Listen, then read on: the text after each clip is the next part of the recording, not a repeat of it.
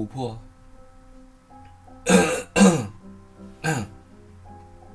治感冒了，难受的要死，头疼，流鼻涕，浑身疼。突然发现，好像最近应该听我故事的人不听了，这样也好。我特别希望看到所有的故事都是零零零零零，没有人去播放它。直到有一天出现了整整齐齐的一，我就知道你来听我故事了。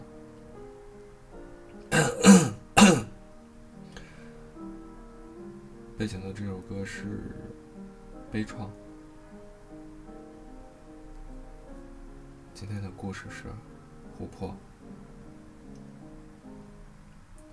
我总觉得流畅的生活里没有爱情是极为正常的，结果笔仙告诉我们，他的桃花将在四月绽放，这让我们又是激动又是忧伤。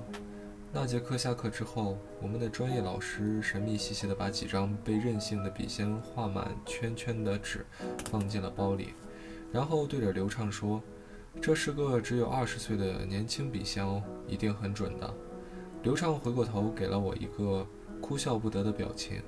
那一刹那，我觉得她越来越不像女神了。我和她经历了九九八十一难，终于修成正果。正所谓铁打的那啥蜜。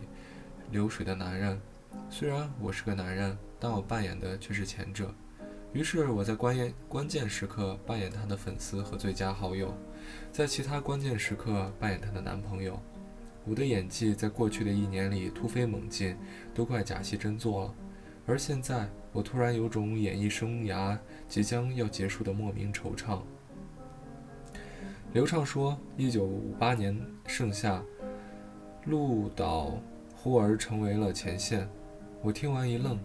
金门战爆发两个小时不到的时间里，金门县弹落四万余发，国民伤亡二百余人。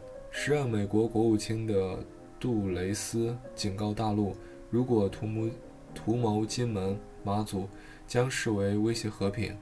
也是这个时候，一个年轻女孩从徐从福州修完医科。被分配到鹿岛，删调进了中山医院，成为了年轻医生。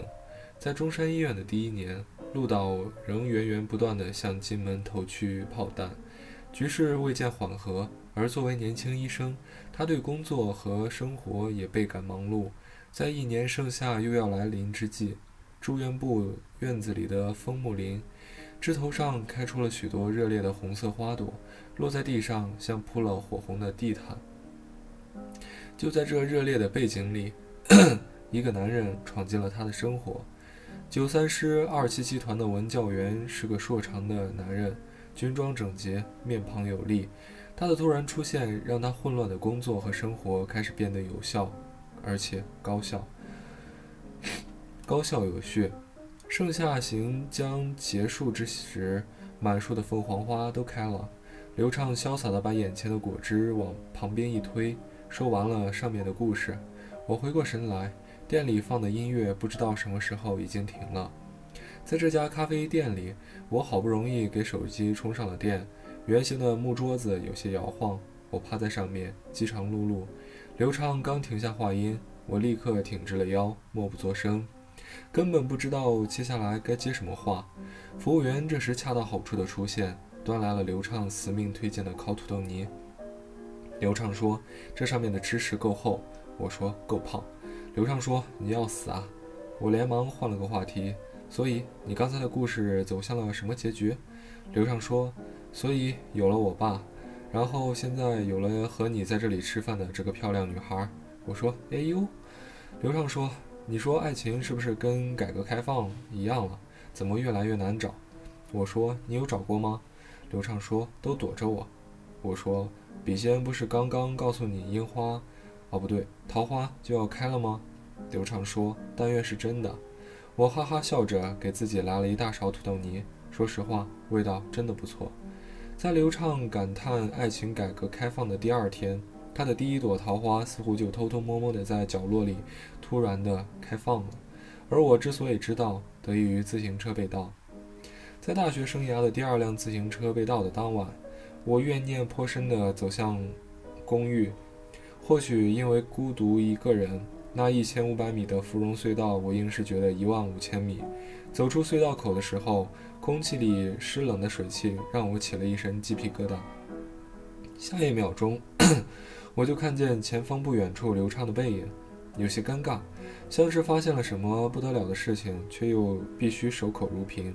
我心想，前一天还哭丧着脸单身狗，怎么今天一夜之间就来了一个一米九的汉子挽手同行了？当然，我内心愤愤不平的是，白瞎了男生手里推着的自行车。我这么累死累活的走回来，居然有人在我面前浪费资源。我像一个贼一样跟在他们身后，借着夜色的掩护，内心异常平静。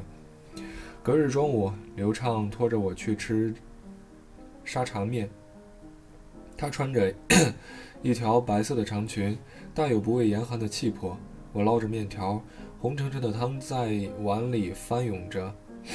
刘畅没夹稳手里的豆腐，扑通掉回了碗里。我听见他惨烈地尖叫了一声，手忙脚乱地拿着餐巾纸擦拭着身上溅到的汤水。我觉得这尖叫声就是开始故事的信号，于是放下手里的碗筷，抬起头望着他。刘畅把纸巾揉成团，轻轻往桌边一放，低声道：“康浪，我给你说件事儿哦。”我露出微笑，我知道你桃花开了。靠！他夹着筷子尖的豆腐又啪一声掉回汤里。刘畅说：“这个男孩在半个月前开始在他第一条微博后留言，昨晚只是碰巧在下课之后遇到而已。”我语气带着疑惑。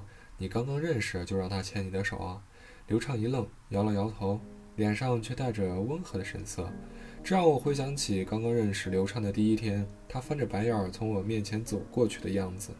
后来辅导员说大家公平竞争，公开讲演，选班长。我在台上发言的时候都不敢看他，最后凭借外语专业男生稀少这一心酸的优势被选为班长的时候，我看见他的第二个白眼。那时我整个人被他侧漏的王者气息所慑服，心想未来四年恐怕都得躲着他。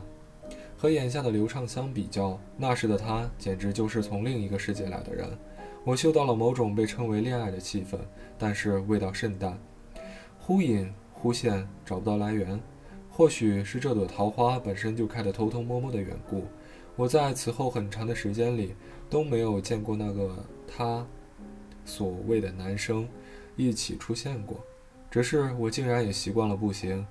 芙蓉隧道里的涂鸦似乎每个夜晚都有细微的不同。有那么几回，夜深人静，隧道里空空荡荡，我把眼镜摘下来，模模糊糊地看着两边墙上五颜斑驳的图案，在苍白的灯光下，潮湿而温暖的空气贴着在身上，那些色彩仿佛跳动了起来，我就像掉进地洞里的爱丽丝。天旋地转的，觉得一切色彩都在唱歌。就在那个夜晚，我又远远地看见了刘畅和那个男孩的背影。两个人走到我前方不远的地方，隔着不易察觉的距离，和天下所有的情侣一般，步履缓慢，身姿柔和。我抬头望了望天空，晴朗无云，星辰寥落。毫无缘故的，我觉得这朵桃花马上就要开败了。后来的一段时间里，我和刘畅都没有再提起这个男孩。我和那个男孩住在同一栋楼，在某次社团活动中相识，几次出门的时候在楼梯口遇见他，总会挥挥手打招呼，更像是例行公事般互相问候。他面庞端正，身材高大，我能感到这个男孩子透出来的正气，但是总有什么地方让人不自然。每一回都觉得自己没有足够的能量和他把每一段对话维持下去。后来，刘畅在某个午后终于提起了他的时候，感叹了一句：“生活还那么长，我怎么可以和一个无趣的人一直待在一起呢？”细细想，那时刘畅才十九岁，根本还不到发此感叹的时候。我心里惦记着笔仙的话：四月未到，这个男孩子不算是刘畅的真命天子。本想这样和刘畅说，可我发现他并没有露出可惜的神色来，也无悲伤，于是明白了是我的多虑了。这段短暂的时光，被刘畅从生活中潇洒地抹去。他说，他不足以被记录成自己的初恋，何况那个男孩和自己都没有过彼此任何晕了头脑的承诺。刘畅说他不够资格，我说不够轰轰烈烈，也不够刻骨铭心。刘畅摇摇头，是不够真实。我说就跟我摘了眼镜看世界一样。刘畅又摇头，不对，你摘了眼镜看世界是浪漫主义。而我们的故事是超现实的。他看了我一眼，又接着说：“至少对我来说，太超现实主义了。”时间策马奔腾，鹿岛的冬天不仅冷，还带着潮湿。我和刘畅在学校的餐厅里吃过最后年前的一次饭。我拖着行李箱，被一阵冷风赶进车站，回家过年去了。回家之后，我和他断断续续地联系着，聊着漫无边际的话题。我看着桌上的日历，年关将近，却觉得空气里年味甚薄，有百无聊赖之，有百无聊赖之感。大年初一的晚上，刘畅给我发来了一张照片，照片里没有他，只有三个男孩搭着肩对着镜头笑，看样子是在某间咖啡厅里拍的。我有了几分明白，问刘畅是哪一个？刘畅答中间。于是我仔细地看着那张照片。在茶褐色的画面里，看见第二朵待放的桃花。那个围着围兜的男孩戴着大框眼镜，对镜头露出健康的笑容，显得骄傲却又平易近人。我把照片放大，仔细端详，觉得男孩的脸上透出了久违的爽朗。然而那时候我根本没有想到，流畅的两朵桃花会相隔如此之近，甚至让我产生了某份某种怀疑。第二朵桃花缓慢开放的过程，由刘畅给我全程直播。我知道这样一来，必须舍去许多我看不见的细节，或许是无关紧要的，或许是刘畅不想让我知道的。然而后者却又可能在过程中发酵，却变成某种回避不了的因素。只是此刻我无暇多想。刘畅家楼下的公交车站有一班。直通集美的班车，一路上摇摇晃晃，把堵车的绕道统统算进去，大概一个钟头到达目的地。下了车就是泰坦咖啡馆，在那时春节刚过，春寒陡峭，料峭，春寒料峭。他裹好厚厚的围巾，每天准时出家门。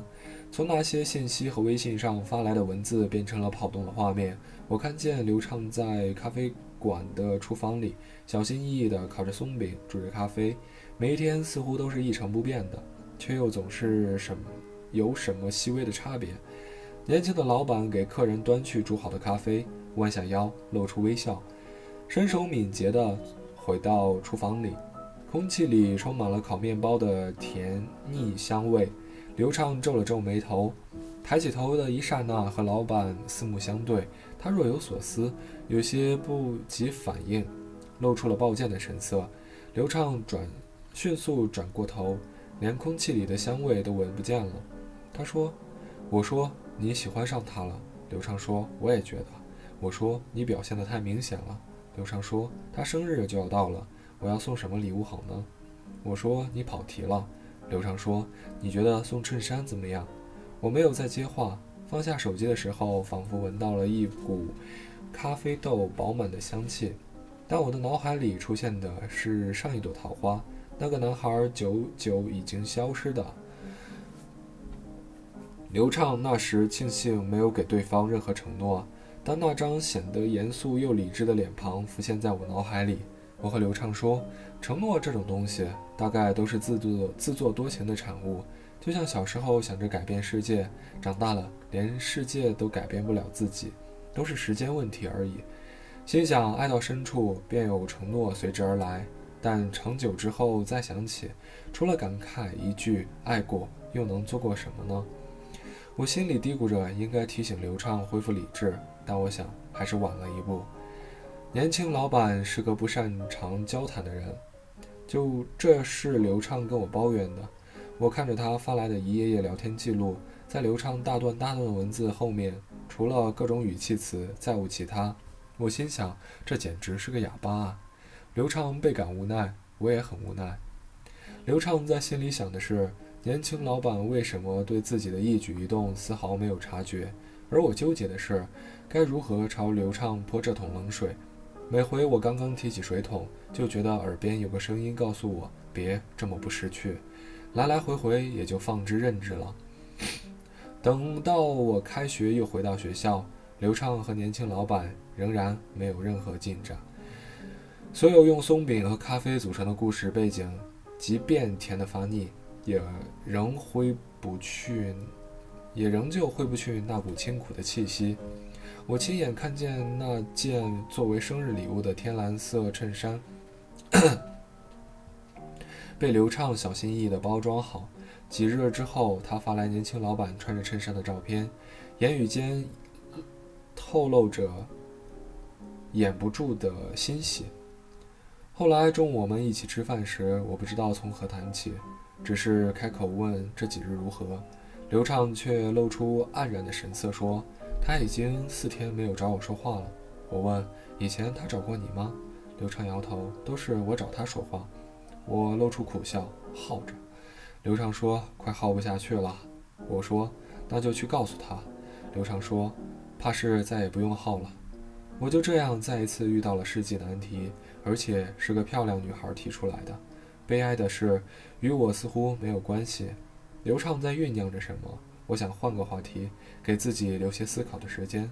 他却开口了：“他现在在菲律宾旅游。”我不说话，他又接着说：“等他回来。”我就告白。